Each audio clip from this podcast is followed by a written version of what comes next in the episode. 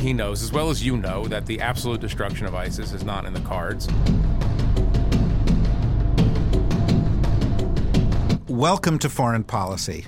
I'm David Rothkopf, CEO and editor, and this is the Editor's Roundtable. Today I'm joined by FP columnist Kori Schake, a research fellow at the Hoover Institution, where she focuses on military history. Also with us is Jeff Goldberg, national correspondent for The Atlantic.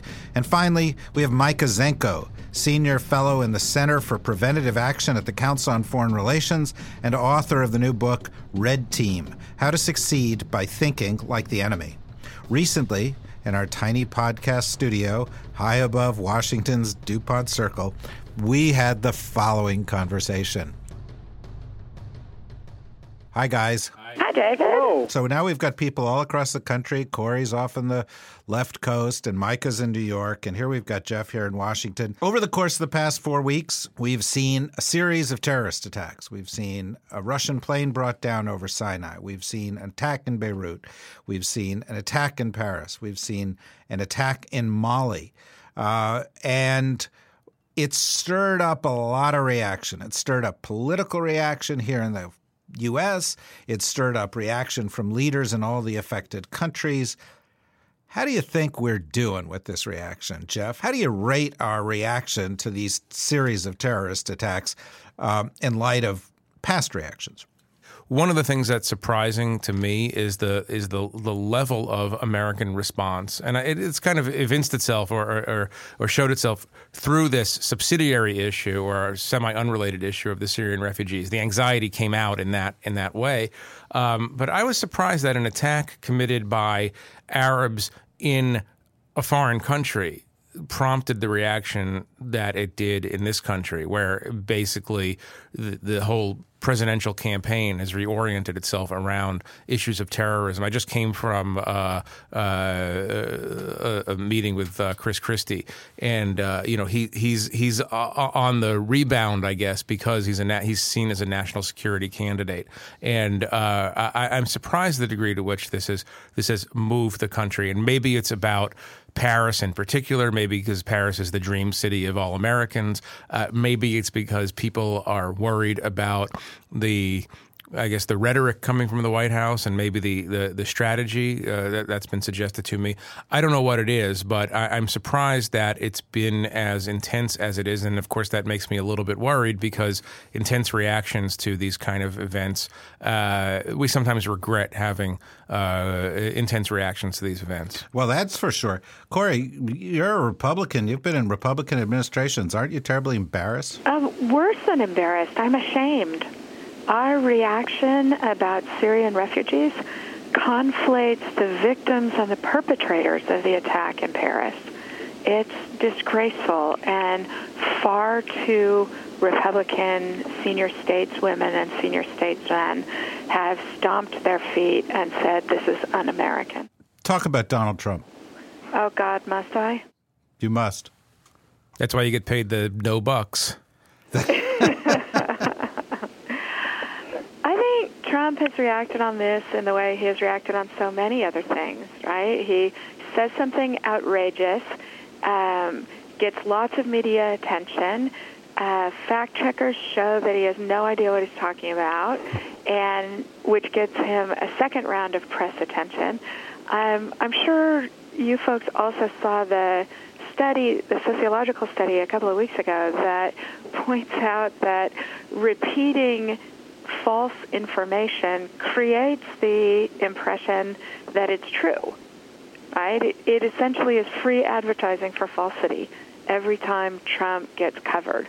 Um, and like I understand why news outlets do it. It's tantalizing and newsworthy. Um, but I also think it is penalty free for voters to join in the merriment at the moment. Uh, but but I am actually confident in the good sense of the vote, American voting public. And I think when they actually have to choose a candidate, they're not going to choose somebody as dangerous as Donald Trump is dangerous. Micah, you wrote a book where the subtitle is How to Succeed by Thinking Like the Enemy. Uh, you know, I can only imagine that if I were in ISIS and I perpetrated an attack like this and my goal were terror, what I'd really want were some demagogic politicians stirring up hatred and saying awful things about Muslims. When you put your thinking like the enemy hat on, don't you think we're playing right into their hands? Well, this gets to the question of how coherent and unified a message does ISIS uh, project, and is there sort of intended strategic goals, their actual strategic goals? This is a very interesting conversation which I've had with a number of people who study this issue closely, both in and out of government, they claim they want to establish a caliphate, which has this clear definition and this clear sense of, uh, of, of, sort of imposing justice and governing and ruling. But is that what they really want? Uh, one thing we know about sort of all militant and terrorist groups like this is they want to survive at a minimum, and they're quite good at doing that. Um, uh, having and if you look, there's a great Pew poll if your if your readers haven't looked at it recently, where they sort of uh, um, survey a number of Arab and Muslim countries to assess ISIS favorability. ISIS is incredibly hated. I mean, relatively compared to Al Qaeda and all Al Qaeda affiliated groups through the 2000s, everybody hates ISIS. So, you know, trying to convince um, neutral third party Muslim countries to oppose ISIS doesn't even need to be done. It's already occurring. Um, and it almost doesn't, and you also asked the question of does it matter what Western politicians say? Because does that really change the mind if I'm, again, a third party who is not affiliated or motivated by terrorism? Do I care what Donald Trump or Ted Cruz or Barack Obama says for that matter? Probably not. I probably don't read their speeches or listen to them quite closely.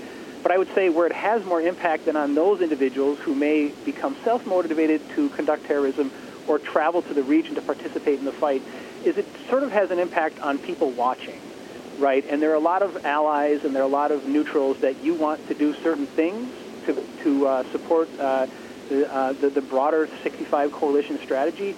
And to the extent that it looks like a um, sort of end of days religious apocalyptic war uh, with really unclear um, goals and, again, demagoguing uh, Muslim Americans and all Muslims, I think it hurts your ability to, to get more countries to bandwagon with you against ISIS when you speak and behave in that manner. Jeff, earlier you referred to the White House's strategy with regard to this and their rhetoric. I'm pretty clear on their rhetoric. Could you elaborate on what you meant by strategy? You're not going to bait me, Rothkopf. uh, you know, the, the the fact of the matter is is that uh, when France, the putative leader uh, right now in the campaign against ISIS, when they fire rockets. France, the leader of the Western world. Well, when they well, but here's the here's the the, the, more complicated truth is that uh, the the targets they're firing at are provided by the Americans. Their planes that are doing the firing are refueled by Americans. The search and rescue teams that would go in and get the pilots if they get shot down are American. Uh, so. Uh, I don't think this White House does necessarily a great job of communicating what it's been doing, and I'm sure there's a good argument to be made that they could intensify uh, what they've been doing and increase the pace, maybe, of what they're doing. But there is a strategy. There's a strategy to degrade ISIS. I think the president doesn't want to get caught up. Look, I'm not speaking for the president here. I just I'm I'm, I'm familiar being on this trip with with some of their thinking. The president doesn't want to get caught up in overpromising the destruction of ISIS. Uh, he knows, as well as you know, that the absolute destruction of ISIS is not in the cards uh, in the short term. There'll always be, uh, especially in the in this age of bottom up terrorism, where you can have a, a, cell that develops organically in any one of a hundred world capitals and, and, then affiliates itself with the ISIS brand. Uh, he knows that that absolute defeat is not possible, and and I would imagine that uh, there are a lot of people in, in, in the White House who look at France's rhetoric, which is understandable given given what just happened. Look at the rhetoric and say there's a bit of an overpromise there. But I, I, I do understand it as a strategy. I'm sure you have your uh, your view, you, which, which you will now make known to the world. But uh, there is a strategy there that could be intensified. But I don't I don't think you can call it incoherent. My view. I didn't say incoherent. I'm, I'm saying I don't think you should. Okay, but I preempted. Think, that was a preemptive strike. Oh, but I think it is incoherent. Um, but there but, you go. That, but having said that, my strategy, my reaction to this is, I'm sure, precisely halfway between Kori and Micah's. Kori, I I agree the president has a strategy, and I actually think it's a clear strategy, and it is to do as absolutely little as he can get away with doing against a threat that is burgeoning as a result of us doing so little. Micah? Um, I, I want to double agree with the two previous uh, speakers. There is a strategy. The president announced it to the nation on September 10th, 2014. It has been uh, reiterated by all senior uh, policymakers before Congress and in various speeches and, and, and, addresses. Uh, the problem is the clearly articulated end state, which uh, Jeff pointed out is to destroy, it's not to defeat, it's to degrade and ultimately destroy, uh, will never be achieved with the political will and level of commitment by the United States and all other members of the coalition. Now, this is also true for other uh, articulated end states under President Bush and under President Obama, both of who claimed that they would defeat and destroy terrorist groups.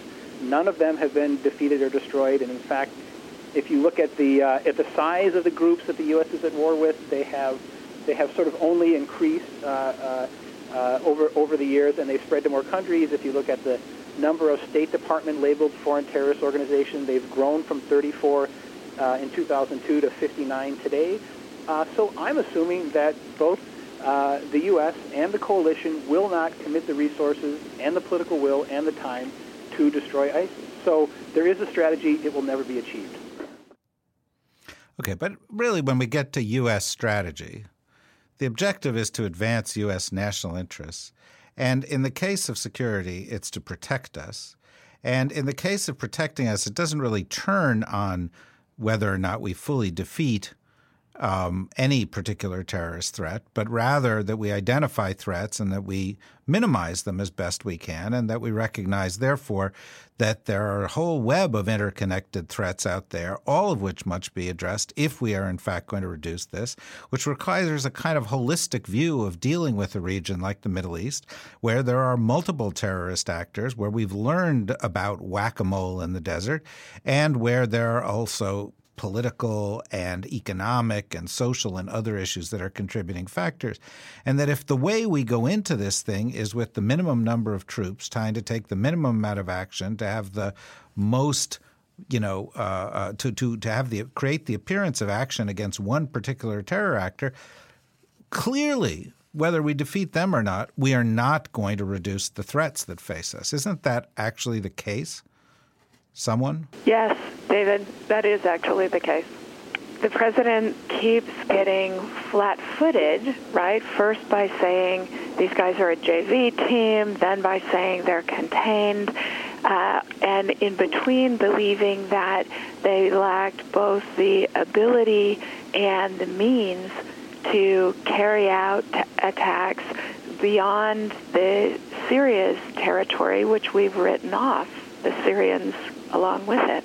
One one of the things that's going on here, I think, and, and again, trying to trying to imagine what's going through the president's mind is is that. Uh, he really does believe that we're not talking about imperial Japan here or Nazi Germany. We're talking about uh, a relatively small gang of vicious killers whose brutality will cause their cause to burn out. And therefore, one of the things you have to guard against is to turn this rhetorically and then strategically into a world ending apocalyptic battle with the ultimate evil. Um, and, and, you know, uh, there's there's a good argument to be made that uh, he's learned the lessons of the post 9 11 era. There's a good argument to be made that maybe he's overlearned the lessons of, of the post 9 11 era. But I don't think it's absurd uh, for him to, to, to, to think that uh, he ought not to turn ISIS into these 10 foot tall monsters that are coming to America and are going yeah, to that, uh, it, it, represents some sort of existential threat to, to, to our country.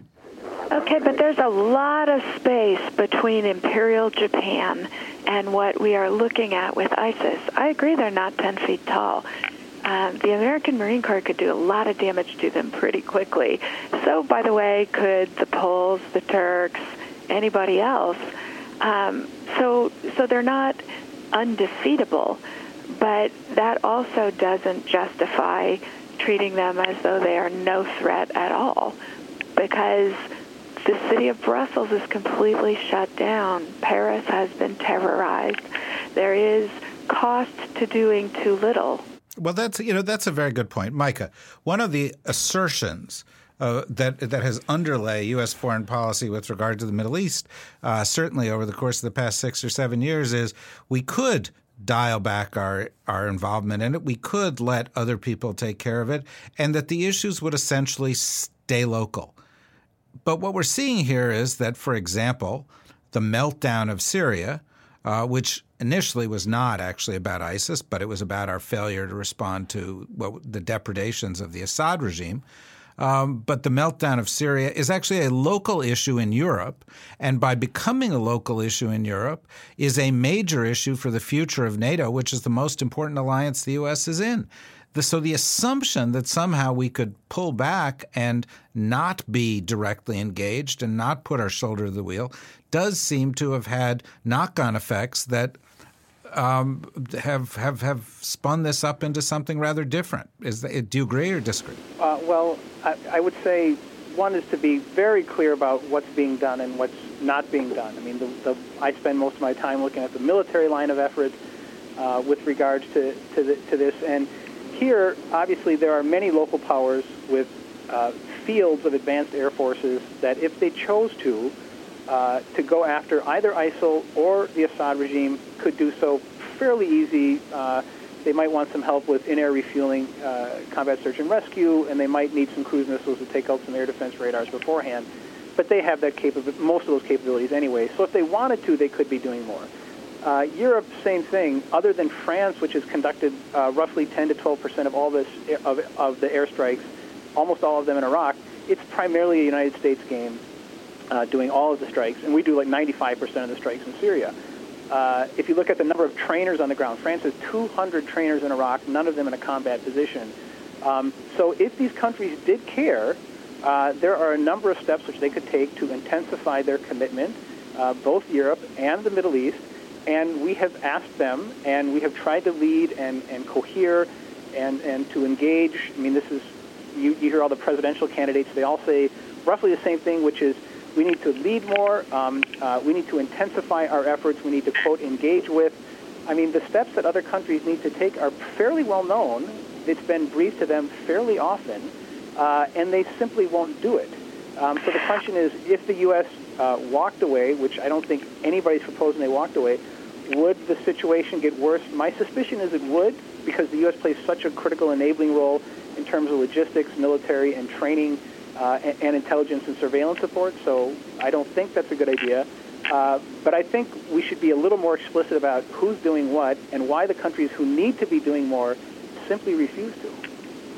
Can I weigh in on that? Because I think that's a really good point, but it it's wrong to view it in the abstract without um, without also weighing in the fact that us having walked away from Iraq and had been on a path to walk away from Afghanistan, nobody wants to deal with this problem if we're not going to be there with them. And our credibility is so much in question, especially in the Middle East right now, that I don't see how politically we can get other countries to step up unless we say we're going to be standing right beside them. I think two, three years ago, we could have gotten away with a standoff role and encouraging others. But, I mean, if you were Sunni, would you trust us to go headlong into this fight when we say we're going to be there with you? I think we're actually going to have to prove it every day. Jeff, you're one of the most experienced uh, people in Washington at covering and looking at and meeting with people from the Middle East. You were just in Abu Dhabi. What's the answer to that question? Abu Dhabi, the heart of the Middle East problem, right? Um, it's it's it's. Uh, I mean, Abu Dhabi is interesting in the sense that it is this very placid island uh, in in um, in a dangerous see. You know, I. I well, look, surely there were there people there talking about this. Look, stuff. I understand what Kori's saying, um, you know, and that there's a low level of trust on the part of our traditional Sunni allies that we are interested in, in further engagement or standing by uh, standing by them in the traditional ways that we have. Uh, I would also say that you know when push comes to shove, they, they only have one strategic ally and partner, and it's the United States. Um, they they they they they complain and and moan a, a great deal about our lack of commitment, but uh, you, you know we have reason to complain about their behavior, and I think the American look. I, I, interviewed Ash Carter a couple of weeks ago. He went out of his way repeatedly to sort of call out the Gulf states. He, he made, actually, he turned UAE, of which Abu Dhabi is the most important component. He, he made an exception for UAE, but he, he basically called out all of our Sunni allies for for not putting their money where their mouth is. Um, you know, a, a, a, they never uh, they never contribute meaningfully. Uh, you mean and, the Jordanians should take more than two million Syrian refugees? We're in? talking about we're talking about engaging. Uh, eh, eh, we're not really talking about Jordan as much as we are talking about Egypt and the Gulf states. Right. But but we're you know but but yeah, I mean you know there is this there is this growing frustration with. Uh, uh, with the Sunnis uh, for demanding the U.S. do X, Y, and Z for them. And and look, they're they're barely, you know, they were in the fight against ISIS. They've shifted their resources and their attention to this, you know, useless fight in Yemen. Uh, they're barely making any bombing runs over Syria uh, or Iraq uh, anymore, and so you know, I. Well, I, but to be fair, I, you know, whole, I, you and I both have heard their their complaints, and and you know, some of them are justified, but it's it's. Uh, I went to a GCC meeting last year, and I, really learned something just by by watching this closely. They couldn't even get their agenda organized till Chuck Hagel showed up. I mean, Chuck Hagel, no no great defense, you know, whatever. Not can I say if Chuck Hagel is the standard of administrative competence, that no, really but this is this is what happened. I mean, literally until Chuck Hagel, the you know the Metternich of of uh, of our time, uh, showed showed up. They couldn't get their act together, and so that's what we're talking about. And you know, and I think there we, we do engage over the years in this kind of this process of juvenilization or or, or infantilization, where you know we, t- we we we say, "Don't worry, we'll do everything for you," and um, you know, I, I, I, don't know. I, I, don't mean to be, be down on them. They're, these these countries are our, are our friends, but uh, and, and, they certainly represent non-revolutionary, non-fundamentalist. I'll, I'll, make a carve out here for Saudi Arabia, which plays an interesting game, but uh, they they do represent less pernicious uh, forces than than we currently see in the Middle East. But uh, I, I, I don't want to just take the to do the axiomatic. Well, if our if if a bunch of monarchs in the desert are are mad at the American president, they must be right, and the American president must be well, wrong. Okay, but let's okay. Okay, that's why? absolutely why? true. Yeah, everybody's mad at the American president. Who thinks he's doing a good job? Who likes the way that he's handling this thing? Putin doesn't. I don't care. Putin's Putin a bad doesn't. Guy. Wait a second. Wait, wait a second. I'm just saying. Putin, he's a terrible guy. Okay, stipulate it. The Europeans, Francois Hollande is, you know, behind the scenes pushing and pushing and pushing. Francois Hollande in front of the scenes won't even contribute troops to a, any any ground effort in, in Syria. So so I mean really uh, okay, again okay okay, okay. so so I don't mean to sound like an isolationist, but I'd like everybody else to sort of participate as well. Well, let me, uh, Micah, as you go and look at the world's response to this, do you think the U.S. is symptomatic of a sort of a global inability to get their act together on this stuff, or the lack of U.S. leadership is contributing to this, or we are overstating the lack of U.S. leadership and actually everything's roughly the way you would have expected? Uh, well, uh, it's hard to measure the entire globe's response. But uh, I think what is Bolivia's current position? Okay, this is this is why we're here doing this podcast is to deal with the right. entire uh, globe's response. I might I might lose my senior fellow ranking at a think tank to say this, but uh, I think the, the notion that the United States has omniscience into what each country would really w- be willing to commit if there was additional visits or phone calls or diplomatic engagement is very difficult to know. Um, um, there are always collective action problems um, for responding to things like this when it is not in your core national interest, meaning it is not a direct threat to a uh, uh, to, to the homeland. It poses some threat to a, to a treaty ally in, in the case of Turkey.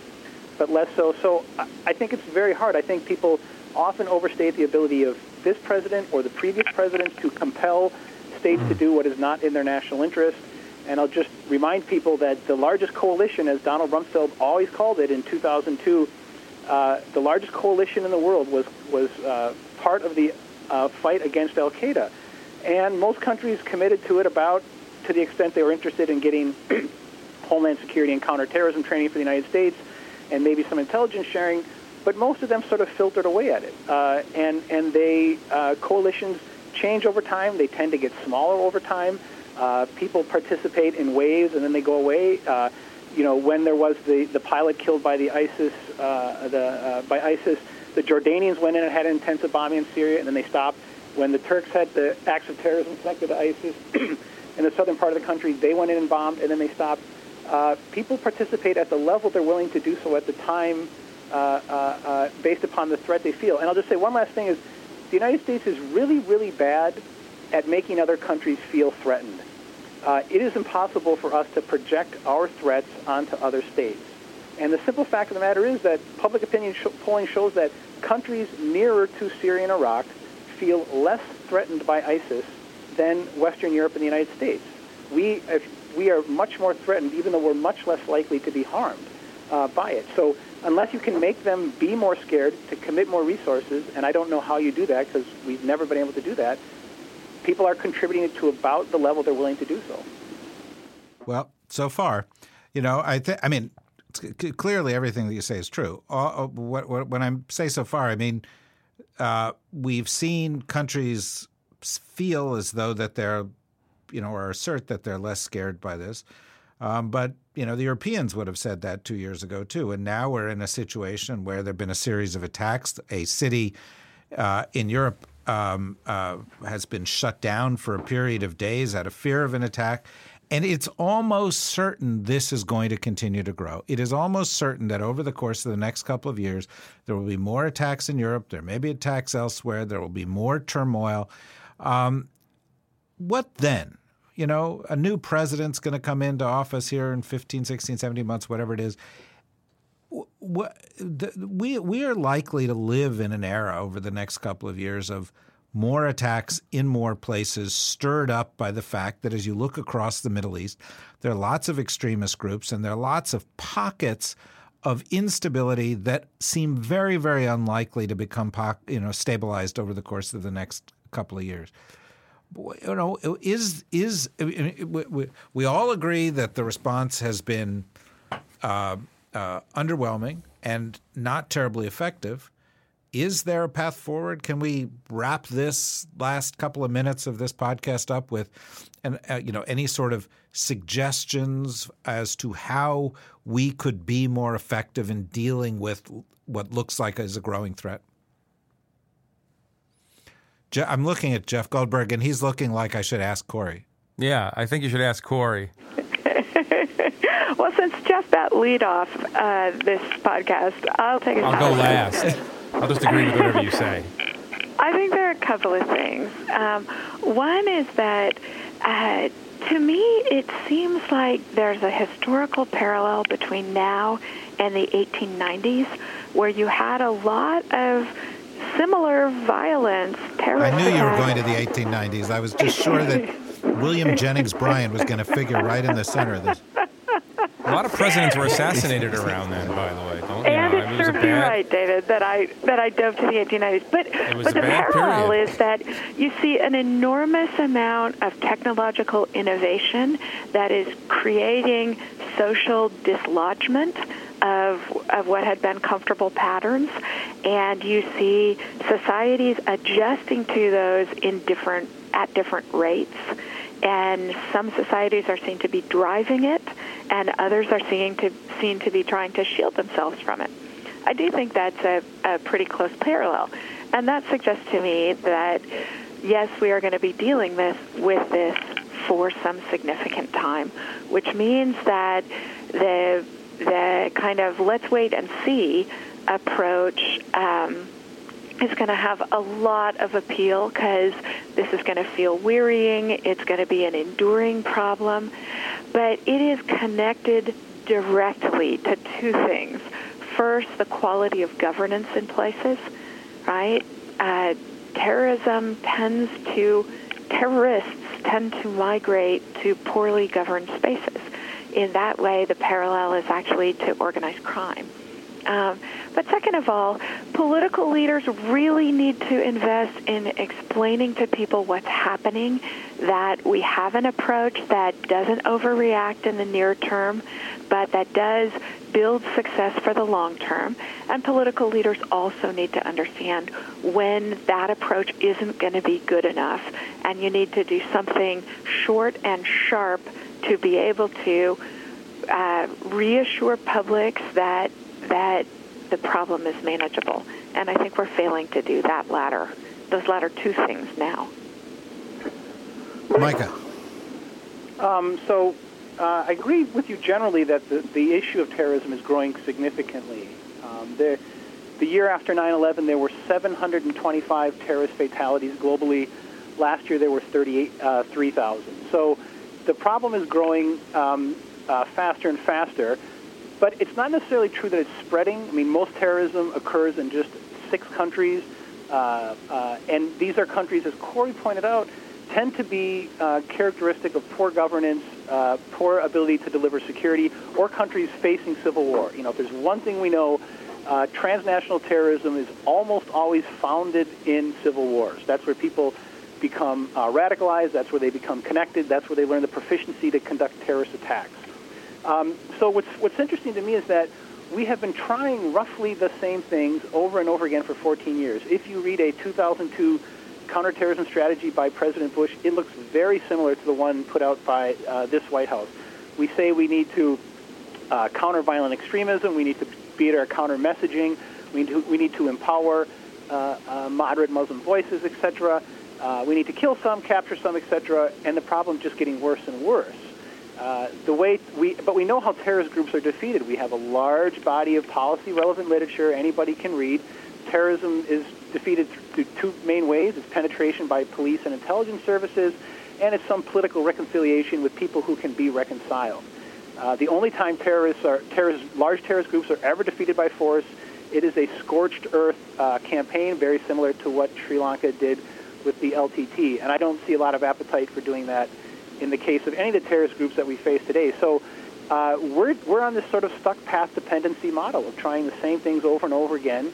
New civilians come into power, new politicians are elected, and then we wonder why it doesn't work. So uh, things are getting worse, but we're trying the same things again. That's the problem. It's the thinking about it, not necessarily the doing. Well, what I do worry about is uh, inadequate or ineffective responses will eventually lead Western societies toward Sri Lanka models because we're not actually suicidal. And if these events that we saw in Paris and that people in Brussels have been worried about, and people everywhere else are worried about, if these uh, if these keep taking place at a steady pace, or they, God forbid, get get worse, uh, I think that you're going to have large majorities of populations of Western countries demanding that Raqqa, for instance, be bombed. I mean, no, no more, no more targeted. Uh, no more, no more targeting. Just let's let's let's uh, turn it into a sheet of glass and hope that uh, that that we, we we kill. In addition to everyone else we kill, we kill the entire leadership of ISIS. But again, and and I, I am fatalistic about this stuff, David, because I think uh, until we, we we figure out a ways to interrupt uh, processes that take place on social media, not only terrorists meeting other terrorists and organizing uh, their terrorism, but self radicalization. Uh, until we until we figure out a way to interrupt that cycle, and really until we figure out uh, ways to do things that we're not going to figure out. One is a, a reformation within Islam, um, in which in which uh, literal interpretations of text are, are, are completely widely rejected. Because remember, the, ISIS represents a very small minority of people who think the way that, that, ISIS leadership thinks. But there is there is tolerance for fundamentalist interpretation um, that is not that is not useful. Uh, and again, it goes to governance. I mean, you have ungoverned spaces, you have dysfunctional societies, disintegrating states. Uh, these are beyond our capacities to, to, to fix. I mean, I think that's one of the things we learned over the last 14 years. And so we're in it. And so the answer remains uh, uh fighting as best as you can, not widening it into a civilizational struggle, which is, what, again, what I'm, what I'm fearful it's going to become. Um, and and and resilience. I'm sorry to say. I, I mean, every place is going to become like Israel, where where you just accept as a price of doing business that every two weeks, three weeks, or in Israel, you see it every day in, in, in recent days. Uh, people get hurt. People get killed by terrorists. Uh, we have developed a tolerance in this country for school shootings which is kind of remarkable when you think about it. But we've developed this tolerance. This is the price of being who we are. Um, I think we're, we're, we're going to be moving toward a more uh, resilient model. That, or we're going to go all Jacksonian on everybody and, and, and scorch the earth uh, unless we can maintain, unless we can keep a semi lid on, on, on, on what, what I fear is coming. Well, look, I, I think that's a it's it's it's grim, but I th- I think all of those perspectives are are uh, worth taking into consideration as we, as we look forward towards uh, the the future on this. I, I, I, fear a little bit that you know we have an administration that currently spends a lot of time talking about things like overpromising and talking about what we can't achieve, and we don't focus enough on what we can achieve. Uh, I think that we clearly have some deficiencies in our alliances in terms of dealing with the nature of the threats that we actually are likely to face uh, with the alliances built to handle old school uh, kinds of threats. I think that we are not strategic enough in looking across the broad region or broad set of issues because there's no way to address this without taking a four dimensional approach. You've got to deal with the battlefield reality, you have to deal with the political reality, you've got to deal with the humanitarian reality, and then you have to deal with the long term development reality uh, that creates jobs and creates an alternative path for people in these societies. Uh, we Last year, for example, the international financial institutions gave less money to North Africa and the Middle East than any other region in the world. Uh, and, you know, the, these are flaws in our overview and flaws in our execution that have uh, enabled this problem to grow. But also, of course, the problem has grown for reasons that we have no influence over, and we have to accept that. Uh, this has been a useful discussion. It's been a little bit depressing, but you know, this is a podcast. We about, wish you a Merry Christmas. Right. This right? is a podcast about foreign policy, and you know, most of the people who listen to us are depressive living alone in dark rooms. Um, you really know how to uh, suck right, up to your right. audience. They're a little bit. no, no, they're the, the audience that we've got, the core subscribers now tens of thousands of course subscribers are still laughing over the comparison of Hegel to Metternich because that's the kind of stuff you pathetic nerds like. Um, any, anyway, thank you very much, and we hope you pathetic nerds will be back to us for the next uh, for the next version of this podcast, uh, the Editors Roundtable. You have been listening to Foreign Policies, The ER podcast. I'm David Rothkopf, and I've been your host. The program is produced by Maria Ori and Ann Kingston. For more information about FP and to subscribe, please visit foreignpolicy.com. And thank you very much for joining us.